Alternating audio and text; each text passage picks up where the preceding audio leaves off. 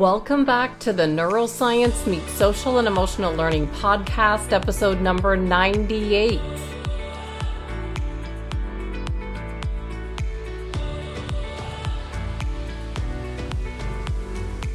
With researcher Dr. Dawson Church, the author of the new book called Bliss Brain The Neuroscience of Remodeling Your Brain for Resilience, Creativity, and Joy.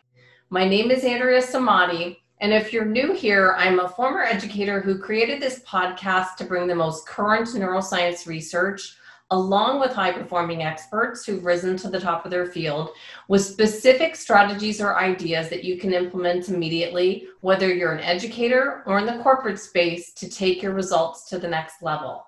If we want to improve our social, emotional, and cognitive abilities, it all starts with an understanding of our brain.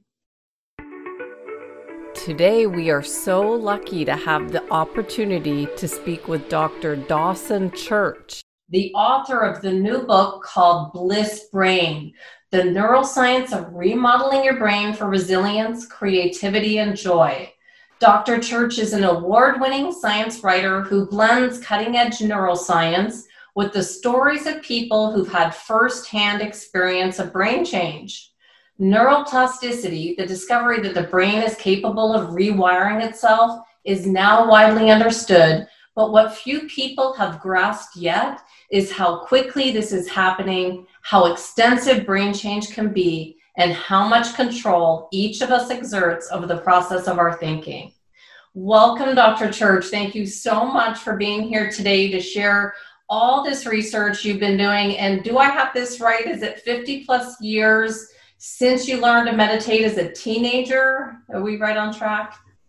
Yeah, Andrea, 50 years. And in chapter one of Bliss Brain, there is a section called From 50 Years to 50 Seconds, because so many of these ideas in Bliss Brain took me years or decades to figure out. And I've had a long career in science, and I have been involved in over 100 clinical trials. And so, what I try to do in Bliss Brain is distill all it down. And the reason for 50 seconds is it did take me 50 years to figure out all the stuff. But at one of our retreats in San Diego recently, we hooked everyone up to EEGs before the retreat and after the retreat. We trained them during the retreat to acquire these elevated emotional and brain states of meditation masters. And so we timed how long it took them to get into those states on day one and day seven at the end of the retreat. And one woman, by the end of the retreat, was hitting that experience, that ecstatic bliss brain experience, in 47 seconds, under one minute. That's why that section is called 50 years to 50 seconds. So I don't want everyone to have to spend 50 years or 10,000 hours slogging their way through like I did. I want you to get there in a minute or less. Well, I love that because a lot of us have spent years developing our craft, and that's why we're trying to help share what we've learned and help people to fast track the results. So, yes. And um, when I was reading your book, I was so excited because I was just mentioning to you that I'm a long time Dave Asprey follower and fan, and he did your foreword. And what I loved about seeing him there is that he talked about top performers he's come across in his career, and that's all Dave Asprey's involved with with his book Superhuman. And he calls people like uh, game changers. And he said that everyone that he comes across that is making a huge impact, they all meditate. How did you come across Dave Asprey? Are you guys good friends? Yeah, I met Dave through uh, best-selling authors group I'm a member of called the Transformational Leadership Council, and essentially around 2004, 2005, Jack Canfield, who at that point was selling millions of copies of his Chicken Soup for the Soul books and other books in the Chicken Soup series.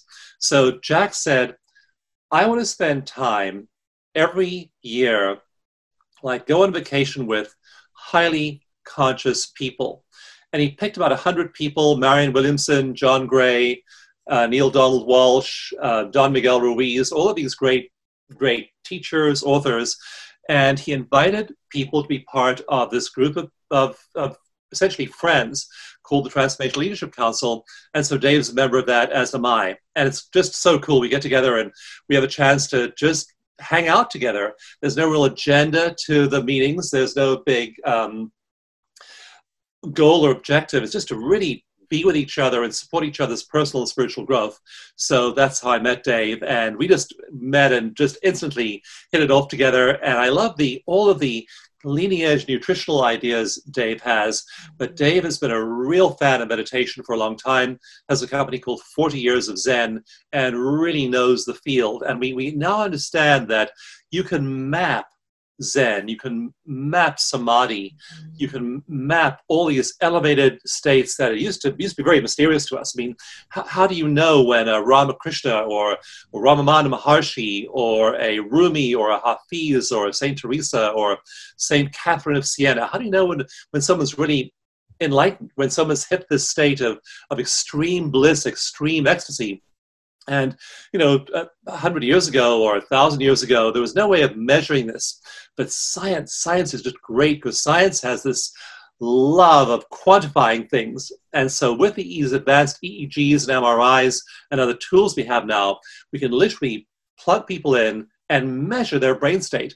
And I, in BlissBrain, I have a lot of images, and as well as the stories, there are a lot of images of MRIs and EEGs and we can literally look at one of those and without knowing anything about that person i can give you a personality map of them especially their spiritual state based purely on the way their brain is functioning because the brains of the masters function very differently from the brains of ordinary people. And now this is allowing us to actually train ordinary people to hit those brain states without taking the 10,000 hours it takes the Tibetan masters to get there. So uh, we're in exciting times, and Dave's as much a part of this revolution as I am.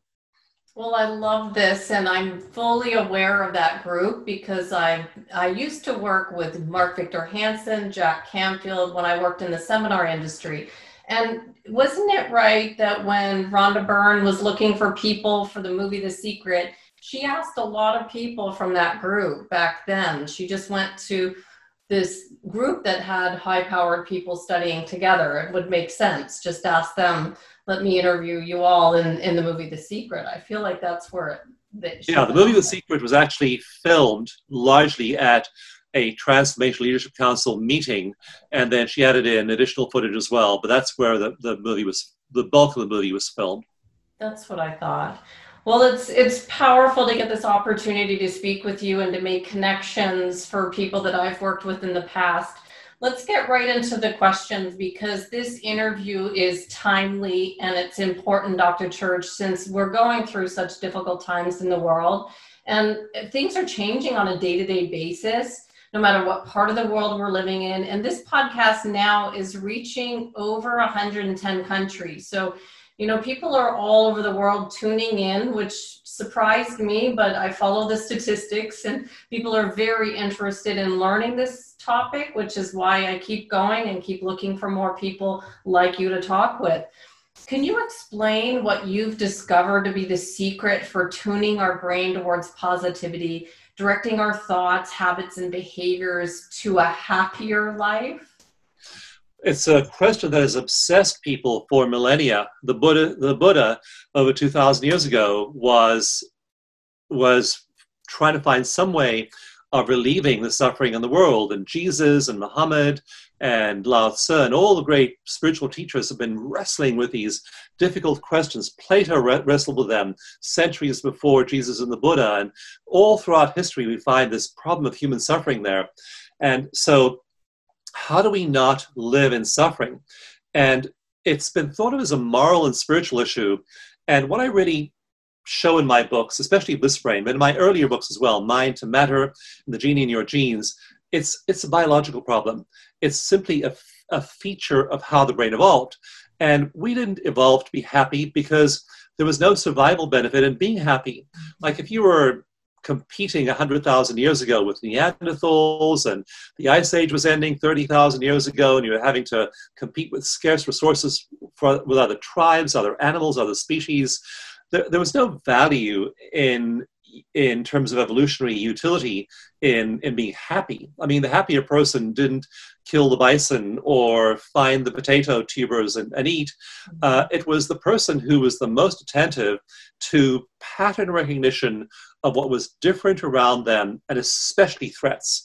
So when you walked over that ridge and you checked out the territory, if you were the human who noticed that rustle in the grass, there was a hungry lion, then you fled or you fought and you lived. But if you're the happy go lucky minstrel walking around whistling and singing, you got eaten. So uh, happiness genes and happiness uh, moods just got weeded from the gene pool of, over time. And the more focused you were on the negative, you, the more you survived. So that was great for survival. But then as our lives have become easier, and at the end of Bliss Brain, I show how over the last two, three, four hundred years, our lives have become dramatically easier. Like the average person now is about three times as wealthy today than the average person in 1980. So if you take the average global wealth, global GDP divided by the number of people in the world, 1980 and then now, people are three times as wealthy now in only uh, less than 40 years. Um, between now and 1800, about 100 times as wealthy. In terms of longevity, our, long, our, life, our lifespans have doubled in the last century. And there are many markers like that. There are actually hundreds of markers like that that show that we live in a much more secure and safe world than we used to, than certainly that our ancestors lived in. So we have no threats. I mean, there aren't you know lions and tigers. Like I'm looking out the window of my office right now, and there are no like rampaging wildebeest or or swarms of Neanderthals pouring over the uh, the hill, the hill with their spears ready to attack the little village I live in. And these just non-existent threats, and we have brains honed by millions of years of evolution to detect them. So our brains are simply it's a matter we, are not suffering because we're of a failure of will or because we're bad people or we're bad at we haven't read enough personal growth books or haven't watched enough positive movies we're just hardwired to do that. And so that's been the fundamental problem is how do you do this? Because now, for example, in my book, The Genie in Your Genes, I talk about how high cortisol, that stress chemical, wonderful stress hormone that makes you, pushes you to fight or flight, fabulous for fighting off the lions and tigers, now does things like decrease memory and learning, produce atrophy of the hippocampus of the brain, produce uh, loss of muscle mass, bone density, skin elasticity, depresses your immune system, increases inflammation, does all kinds of bad things, ages you really, really, really quickly. So all of these traits and brain states and hormones that was so really useful to our ancestors are killing us today. And so now the challenge is to become happy. And there are a few people who've really figured this out. And they've generally spent 10,000 hours or more in meditation. So these Tibetan masters who go on three year, three month, and three day retreats, and some of them have gone on five of those retreats. So they've spent 15 years, 20 years in meditation. Um, they, we look at their brain activity, it's not paranoid. In fact, the parts of the brain that handle stress in those adepts literally begin to shrink.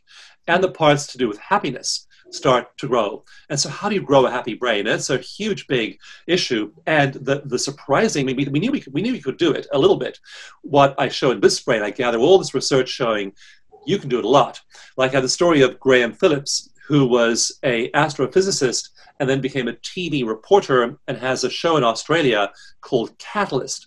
And Graham Phillips learned about meditation, heard about its health benefits, and said, I'm going to learn to meditate, do a six week, pro- eight week program, but I'm going to take my TV crew into a top notch medical imaging laboratory and I'm going to get brain scans. I'm going to have my brain mapped. I'm going to have my body mapped. And then we'll do that before and after the eight weeks and see how it changes. And we, they, they found when they analyzed his brain, so they, they used high resolution MRIs to map every part of Graham Phillips's brain. And then he began to meditate, be mindful, two, three weeks in, his whole mood began to change. He felt much less stressed, had much less episodes of, of, of, of negative emotion. After eight weeks, they took him back into that, that MRI lab, mapped each part of his brain again, and some regions had grown by three or four percent in only eight weeks. But the part of his brain that grew the most was a small little C-shaped sliver of tissue right in the center of the brain called the dentate gyrus. And its job is to regulate emotion brain wide, regulate all the far flung parts of the brain that have to do with emotion and help you not be stressed, not be irritable, not be angry, not be annoyed. And the tissue in his dentate gyrus grew over those eight weeks by 22.8%, more than a fifth more tissue in that part of the brain.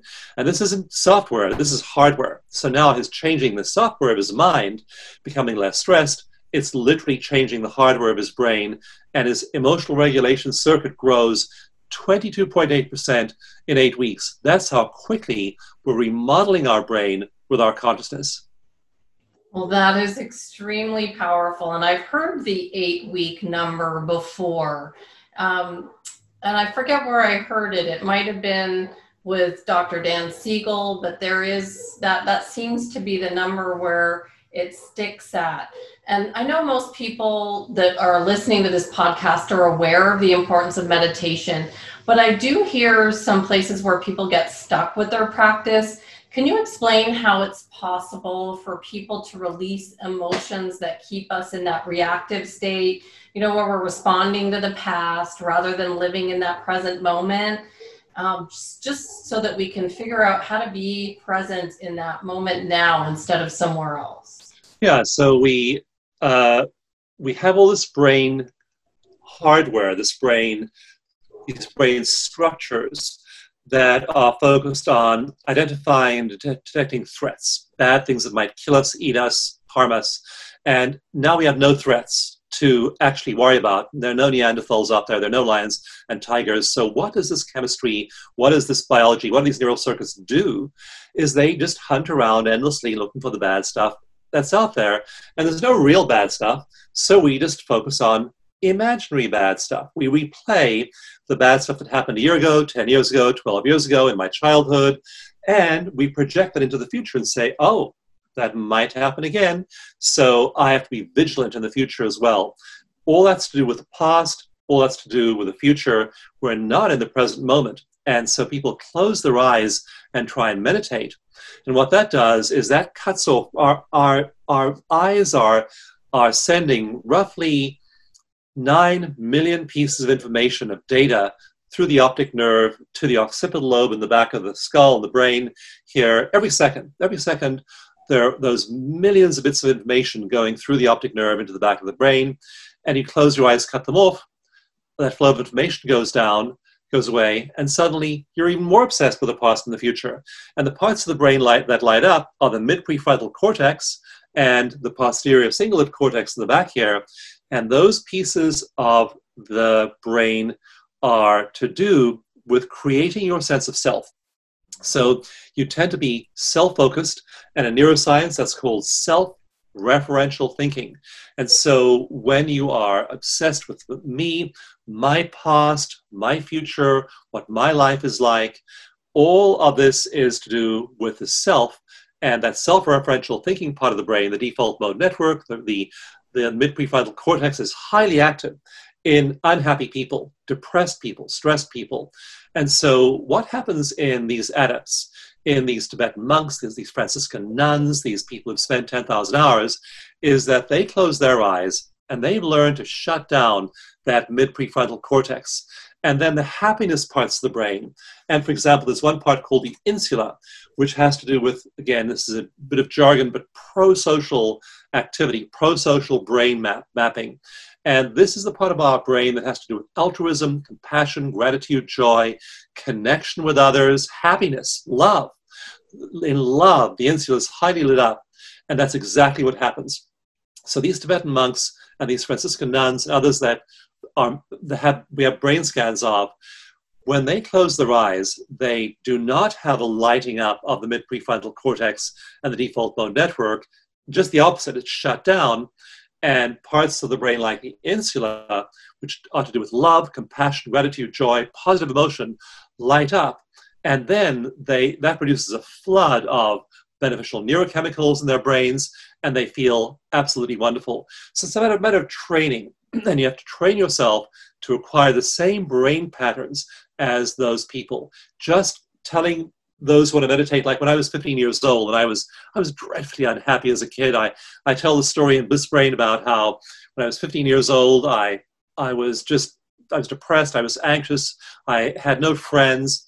And one day I was in a hotel and I walked past a full length mirror and I just turned and stared at myself. 15 years old, I had this long brown hair halfway down my chest, and I had hippie clothes on and bell bottom trousers and a big bag of books slung over my shoulder. And I looked at my face, and these words just flashed into my brain. And those words were, That is the saddest face, the saddest face I've ever seen in my life.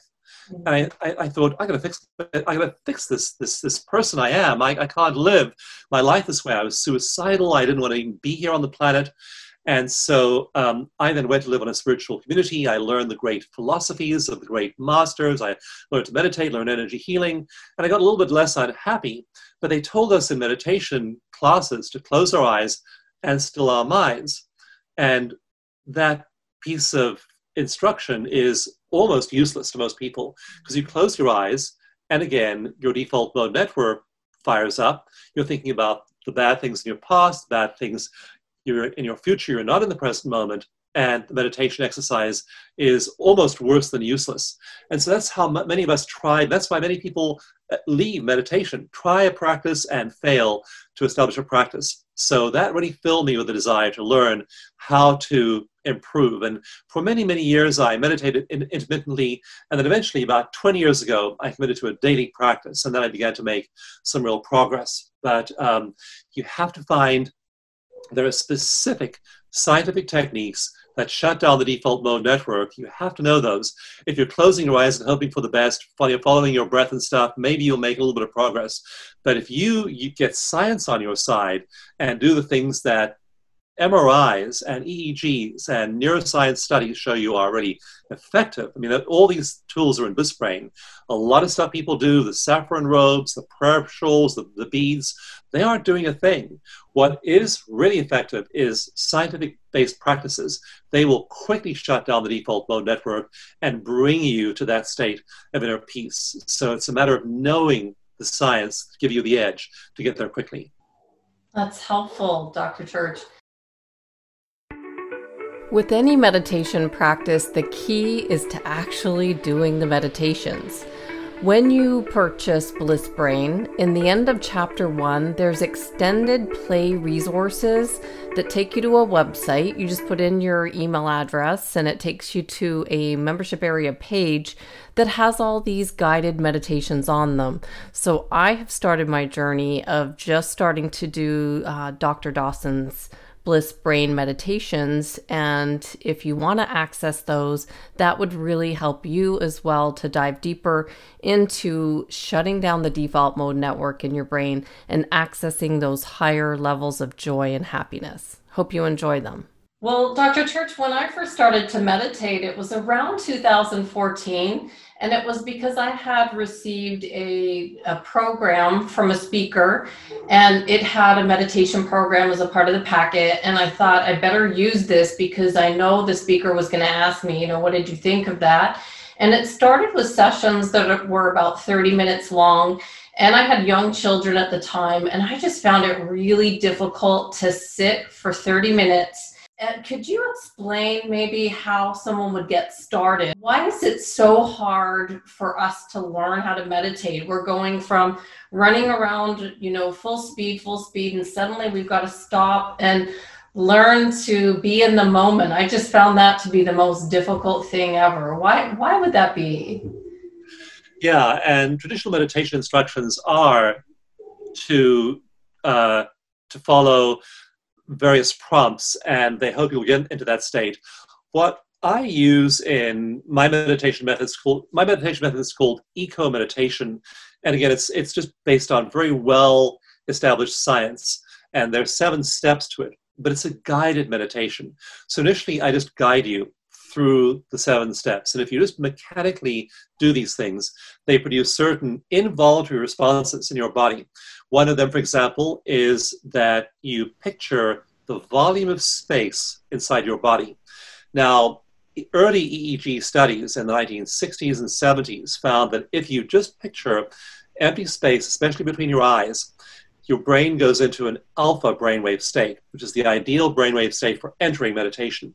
So we have you do that. You just picture a big empty space between your eyes, but you, it's got, you're guided to that. So you don't have to remember to do this. You're guided to do that. Another, another thing you do is there's a little trick to relaxing your body and stimulating your vagus nerve.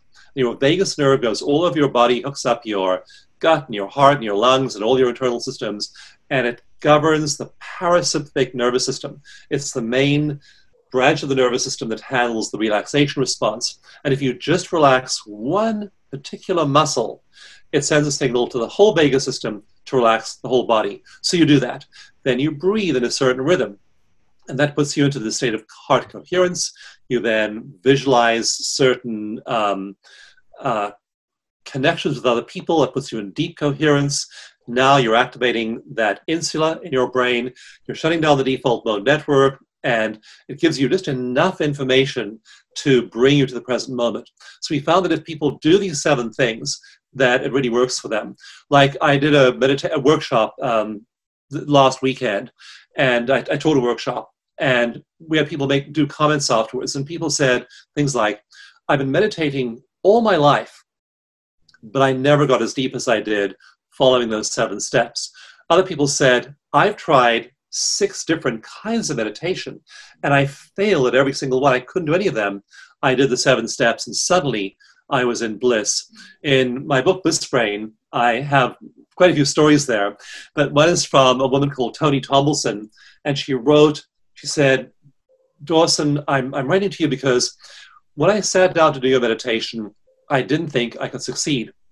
I've been trying to meditate on and off for the last year, but I'm burned out, stressed with parenting, with life.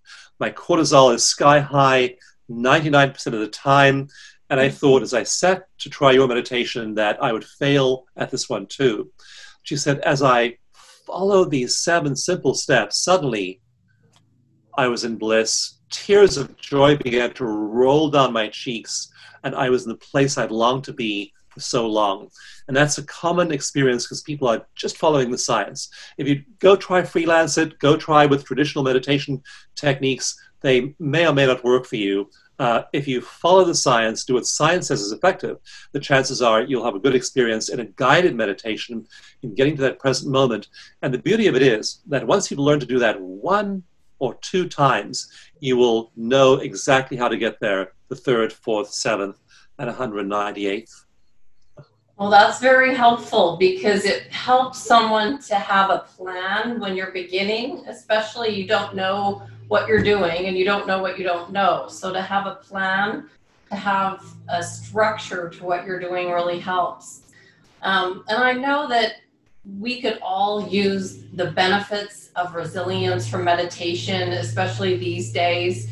Can you explain what your research has shown about how we can learn to relax and perhaps what brain waves are associated with relaxation and resilience, um, and maybe how this even impacts uh, aging and our telomeres. Yeah, it has huge effects down the road in aging. And the pattern we're looking to train people in in Bliss Brain, and I have a lot of images in Bliss Brain, like there, there are over 100 images, like images of MRIs, images of people, um, but diagrams to help you really understand all of this. And there, there are these basic brain waves ranging in um, in frequency from really slow waves, and frequency just means how how many times a second the neurons are firing. So if they're firing once a second, that's a very slow wave. If they're firing 100 times a second, that's a very fast brain wave. And so that alpha wave I mentioned is in a range of between 7 and 12 times a second that those neurons are firing. When you sleep, when you're in deep sleep, you're in delta, the slowest brain wave, zero to four cycles a second. When you emerge into the dreaming state every hour or two, then you're in the next slowest wave, theta, which is four to eight cycles per second, and then going into alpha.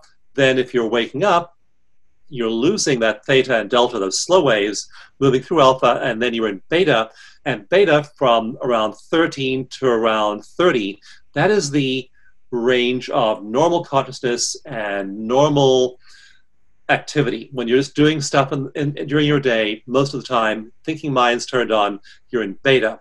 Now, if you are stressed, you make a lot of beta, and all the other waves almost totally go away, or in fact completely go away. So stressed people have a lot of beta. So it's this this middle wave, and there's a lot of it in stressed people. And there's very little alpha, theta, and delta. And there's also very little of the very highest wave called gamma. And that's going from 30 or 40 cycles a second all the way up to hundreds of cycles a second. And so what these adepts, what these yogis, what these these meditation experts have is they have a lot of gamma and gamma is the wave of creativity, of resilience, of happiness. And so while you might have a little burst of happiness once if you eat a peanut M&M, and a little burst of gamma if you solve a crossword puzzle, if you figure out a solution to a problem, you'll have a little burst of gamma, maybe three seconds long. These adepts have large amounts of gamma, and they sustain them sometimes for 15, 20 minutes. And that's refining. So we can read people's brain waves with an, e- with an EEG, and we can analyze where they are, and they change. I have images in the book of a, of a woman in front of a conference, in front of a huge hall with hundreds of people in the audience, and we've got her brain wave patterns displayed on the screen around her. So we have this massive, like 30 foot screen with all these brain waves showing up there. And when she's thinking about childhood abuse, she has large amounts of beta, that signature wave of anxiety, stress, panic, and she has almost no theta and delta and no gamma whatsoever. Then we treat her, she has a really great session, she drops down, all that stressed out beta goes away, she has a nice alpha pattern, she has lots of theta, lots of delta where they're becoming peaceful because they have that what we call the awakened mind pattern. And we can train people to acquire this now in really short amounts of time. Like Graham Phillips, in eight weeks, he was able to bring his, his mind and his brain into the same state that would normally take a Zen master or Tibetan monk 10,000 hours or more to get to. Well, this is very helpful. Thank you so much for this detail to help us ex- uh, uh, really understand how we can get the, benefits of meditation. Now, just from meditating uh, since you were a teenager, can you tell me what you've noticed? I, I know what I've noticed in just six years, but I'm curious what you've noticed. It changes everything. Meditation changes everything. And I tell the story when I was 45 years old, 20 years ago, I decided to make this commitment to daily meditation. And my whole life began to change after that. And it changed really rapidly. And so um, you, you see changes. And then the one that I, I, I wrote Bliss Brain because I had a burning desire, Andrea, to let people know that you can reach this state of extreme happiness. And so you look at the images, say, of St. Francis of Assisi, when he was in this blissed out communion with God. You look at the images of Ramana Maharshi or Ramakrishna photographs from the 1890s of these Indian saints, and they were just completely in this altered state. Or read the poetry of Rumi or Hafiz, and they talk about oh, Teresa of Avila talking about passionate oneness, union with the divine beloved, with God. And so these people weren't just happy, they were incredibly blissful. I, I found as I meditated year after year, first of all, I became much more stable, became much more healthy. All the external circumstances of my life, and that changed very, very quickly for the better after I began to meditate daily. Then I discovered all the seven steps of eco meditation because I was trying a lot of different techniques, and I found that if you strung those seven things together, they were super effective. And then I after a few more years of doing that and beginning to teach it, I found I was extraordinarily happy. I was no longer that that stressed out, unhappy teenager, and I wasn't just average happy. If you look at the studies of these Tibetan monks, they have 25 times the amount of gamma that the average person has. I mean, they are so happy. They're completely in another realm in terms of, of, of feeling great. And I wrote Bliss Brain. I wrote this book called Bliss Brain about these ecstatic states I was in. And that year I wrote it, just the previous October, my house burned down in a wildfire, and my wife and I fled just about two minutes before our house and our office was consumed by the flames. And then we had a huge financial disaster as a result of losing everything we owned. Mm-hmm. So we wound up heavily, hundreds of thousands of dollars in debt in the, in the year after the fire, several of our neighbors had died in the fire. You know, it was this this this this massive dislocation. We we literally lost absolutely everything except for our phones and the clothes we were wearing, and then had this very long and difficult process of of you know trying to pull things together again. Financial crash. I'd have an operation, and that year I wrote a book called Bliss Brain because I felt that I was just resilient. I was I, I knew how to be in my body. I knew how to be centered in my heart. I, I knew how to not get PTSD. So there's a whole chapter, chapter seven of Bliss Brain, is all about post-traumatic growth. And we're very focused on how tragedy and trauma will will push people into developing symptoms like flashbacks and nightmares and intrusive thoughts and all the all the, the terrible things that, that happen to people who have traumatic stress. But ptsd actually is just one option. The other possibility is that you have post-traumatic growth. So chapter 7 of bliss brain is all about how to use the tragedies the disasters the you know the divorce and the sickness and the financial crash and the health crisis use them as literally fuel for your transformational journey because you can grow throughout them and become a much stronger and happier and more resilient person as a result. So I'm not writing Bliss Brain as a person who just had a fabulously easy life. It was a very difficult year, and I still wrote a book and explained how you can be there too. Well, that's when it's the most impactful when you've actually used what you've written for the results that you're getting. That's really the work that I've been doing. It was like you were writing something, writing something, and then bam, September 11th happened, and I had to use what I was writing for other people for myself. And then the belief is there. You know, then you um, you you're for sure know this is going to work. So no one's going to tell you that bliss brain is is not a good idea. You know that that these steps have worked for yourself, and then that's when it it you can start transferring it to other people. I think. Yeah, you use it yourself, and then use it consistently, and then you're turning the software of a positive mood into the hardware of resilience. You're no longer depending on external things to make you feel good. You have the neural bundles. I mean, that's the stunning research in Bliss Brain. It shows that pass a signal through a neural bundle for one hour continuously, and you can double the number of neurons, the number of, of synapses in that neural bundle, doubling the signaling capacity of a neural bundle in one hour of repeat stimulation. So when you're triggering the happy parts of your brain hour by hour, and they're getting bigger and bigger and bigger and faster and faster and faster and better and better and better at communicating those signals. Eventually, you have a highly resilient brain. Now you are dependent upon something external making you feel good temporarily. You've turned that state of well being into the trait of happiness and resilience and creativity. And that then follows in, you into your, your daily life. Like I addressed the criticism in Bliss Brain about, well, I mean, I used to say this about these meditators. These meditators, they're in, in these monasteries in Tibet. What, how is that helping the world with, you know, artificial intelligence, cyber warfare, and and climate change, and access people having access to clean food and water and so on. I mean, where's the activism there? How is that helping the world? And it turns out that when you enter these bliss brain states and you then move from your meditation into the world, the research I present in Bliss Brain shows that you are five times as productive in your job in your family, in your workplace, in your career, as you would be without being in that state. So suddenly you're making a massive impact on the world. Like, for example, through right now I'm working with 18 veterans hospitals.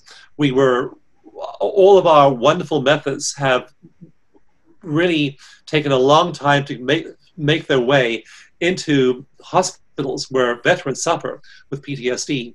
And so now we're uh, working on a project with 18 veterans hospitals to bring those methods in, in there. But in the meantime, we were blocked from getting into those hospitals 10, 15 years ago. So we set up our own private foundation and then began to offer free treatment to veterans. And to date, we've treated over 21,000 veterans through that project. That's social activism. You don't become a disembodied uh, spiritual being just drifting out there in the in the psychosphere. You come back to your real life, your career, your kids, your wife, your parents, your colleagues, and you are incredibly creative, incredibly productive, and the world around you changes dramatically as a result. Dr. Church, what exactly happens to our brain structurally and functionally? So, what health and cognitive benefits do we receive?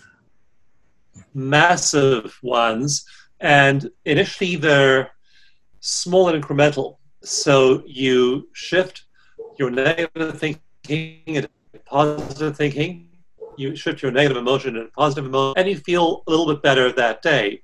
But then again, you activate the neural bundle, it gets a little bit bigger. And so that's what happens day after day after day. Over time, those little incremental changes really, really sh- shift the brain. So, for example, the memory and learning centers of the brain get bigger. The hippocampus gets bigger. It's the center of memory and learning you you see these neural bundles that they look white in these images, and then you see these like dark, sticky, gooey, like bubblegum, like asphalts, and these beta amyloid plaques build up and they start to go go down. Various parts of their body shut down, as looks like, and it takes maybe 10, 20 years. And it's really just a, a, a, tragic disease as people lose their memory, can't remember their loved ones' names and who they are and where they are, factors in the lifestyle of these people and their brains. And they found that the thing that correlated most with the buildup of beta amyloid plaques in the brain was negative thinking. And it was a scaled relationship. The more negative thinking, the greater the amount of beta amyloid plaque buildup in the brain. So you're literally building up these substances in your body that kill you with negative thinking and with gamma, with these elevated mental states that you achieve in meditation, you're clearing them.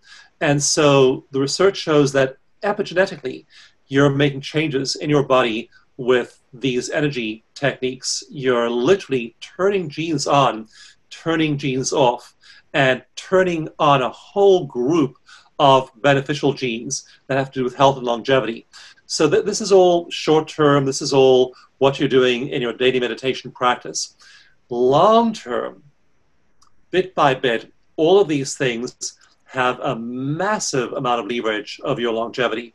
And so in one study, just this is just one of many studies like this, they looked at, at optimism and they found that optimists are much more likely to reach the age of 85 and when they do, they have about 10 years longer lifespan than pessimists.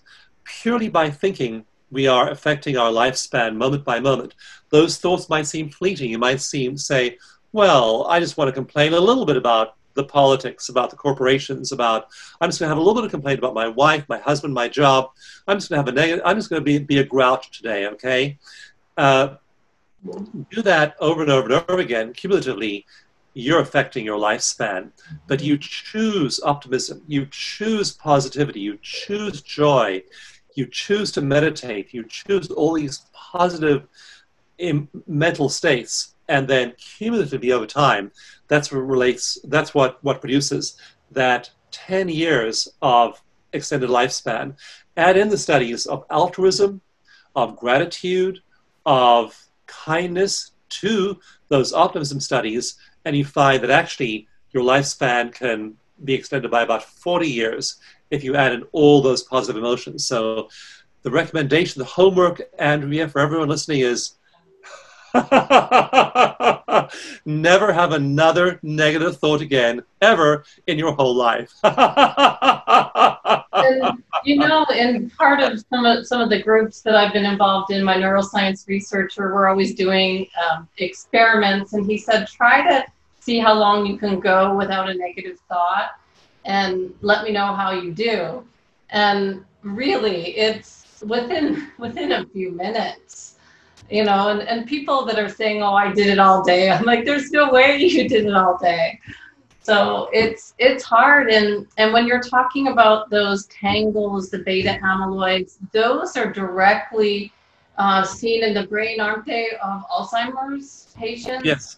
That is a sign. So that's negative thinking. Would you say would be a precursor to developing Alzheimer's then?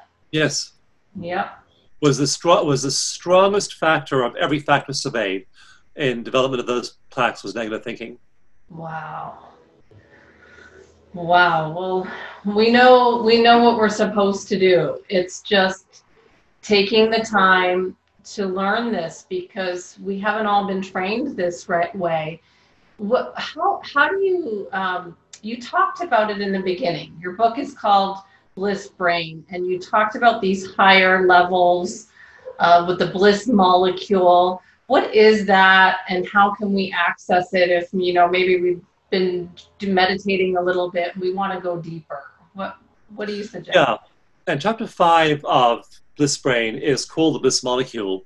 And what to do to go deeper is that at the end of each chapter, there is a section called Extended Play Resources, and that has things like audio meditation. So each chapter has a meditation I made where you can follow along and implement the guidance in that chapter. There are videos, there are links to YouTube videos and other resources that will help you get deeper into the material.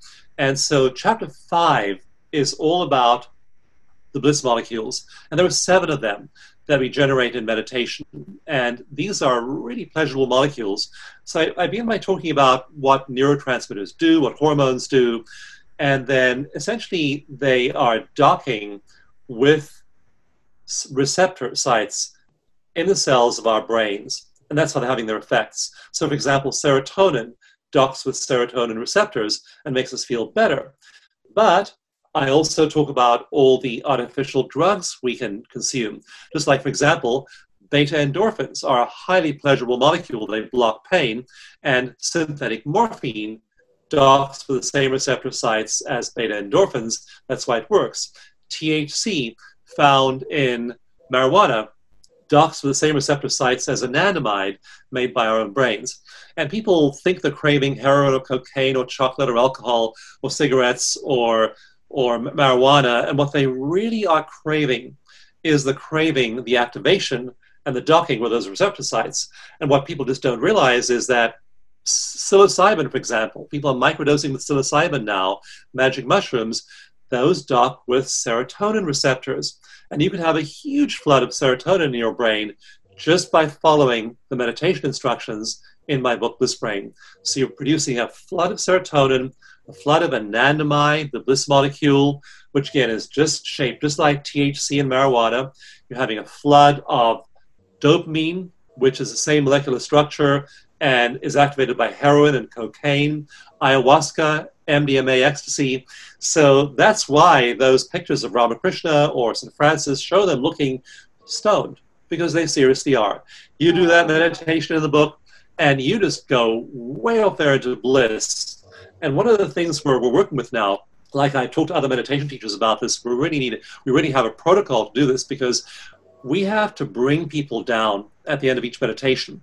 And you'll find if you do the guided meditations, even if they're brief, they may only be 15, 20 minutes, but they end with open your eyes, look around you, notice what time it is, notice what time of day it is, count the number of light fixtures in your room, we, we have to bring people down because they are in such ecstatic states during meditations that they can easily get lost up there. So we have to like make sure they re-engage with everyday life at the end. But you get seriously blissful, and these molecules are addictive. So Tony Tomlinson said, "I will be doing eco meditation every single day from now on because again once you've felt all these delicious neurochemicals pleasure neurochemicals simultaneously in your brain, you're hooked. Wow. Well, we know we need to do this. You've talked about the benefits. Um, how soon will we see the results? I know you've said eight weeks, but following your your bliss brain plan, how how long for us to see results? The basic eco meditation track is 22 minutes long. And with some colleagues, I did a study at, at Bond University, randomized controlled trial, and we put people in MRIs before and after, and either they listened to this 22 minute track or a placebo controlled track where they did mindful breathing. And then we gave them a second MRI afterwards. And when we looked at the composite functioning of their brains after this that time period, it was only four weeks they were doing this once a day, we found the same structural changes had begun to happen in their brains as happened in those 10,000 hour monks. Their default mode networks were shut down, and the insula, the happy part, the compassionate part, was lit up like a Christmas tree. Wow. So they were getting this benefit in four weeks, 22 minutes a day. They were able to acquire the same kinds of brain state as an advanced monk, and their brain began to change anatomically as a result. So, four weeks to literally changing the anatomy of your brain. And Andrea, that's not exciting. I mean, literally I changing the structure of your brain in only four weeks, but that's what the evidence shows. I love this stuff. I, I want to thank you so much, Dr. Church, for taking the time to speak with us today about this important research and work and all the years of research that have gone into this. For people to learn more, they can go to blissbrain.com and tell tell me a little bit more about what you've got going on on your site there. Yeah, so at blissbrain.com, you can get a free copy of the book, Bliss Brain. You pay shipping and handling, and that also will, will give you access to all of the extended play resources. So you get the book, and then you'll you'll want to follow the links in the book and go and download the meditations and use all the other resources there. Because again, none of this works unless you do it. you have to practice. And so uh, it's essential that you, you start to practice and you'll feel the shifts in your body. It's not going to be like you're going to have to do this for, for six weeks or eight weeks or, or, or a year. You will literally, like Tony Tolbolson said, I did it one time. I followed the seven steps and I was there. So you'll, you'll feel it fast and then you just keep on doing it for sh- those four weeks, your brain starts to change. You start to get addicted to feeling that good. And then you want to meditate all the time every day because you know it's the source of this intensely pleasurable mental state. Well, I really look forward to having a look at your meditation because I've been um, using Dan Siegel's Wheel of Awareness for a bit and trying different ones, and it's always good to switch it up. Would you agree? Do different types? Yes, use different ones and then find a combination that works with you. Like Dan's, Dan's is a wonderful meditation, and it has you. It, it really centers you and makes you aware of all the different levels of, of, of your being. So it's really useful. And then what people typically do, like Jack Canfield has his several meditations as well, but he has people do eco meditation now first. And so it only takes about five minutes to go through the basic seven steps. Then you go and do Jack's Tree of Life meditation or Dan's Wheel meditation. This will get you into the zone, into flow, and you then go and do all kinds of other things in flow. I love it. Thank you so much. And if people want to reach you, what is the best way? Just through that Bliss Brain site, you can just send a, a, a message to our support team. We'll make sure you have what you want. Because I do many live workshops. Now they're all virtual.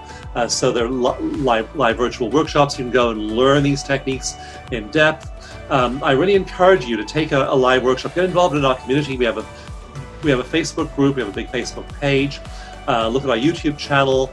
Um, also, people are getting certified now, and I also am working on. We haven't announced this yet, but I really become curious about all of the masters of enlightenment and the stages they go through, and so we're working on a, a really um, structured program. No one's ever done this before of reading all the great scriptures, all the great saints, distilling all the stages of the journey to enlightenment into a system and then turning it, making it scientific, measuring it using assessments, using um, EEGs to figure out where people are coming from, where they're going to.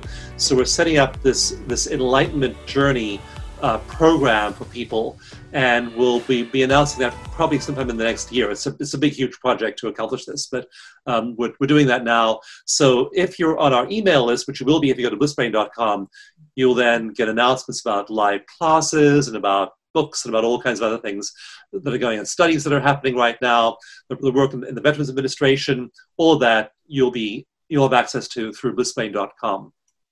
Well, you've made quite a case for meditation, so we should all. Thank you so much. I appreciate your time today. We've all got to go to blissbrain.com and get going. Thank you. Thank you so much. It's been a joy to share, Andrea. Thank you. Thanks so much for your time.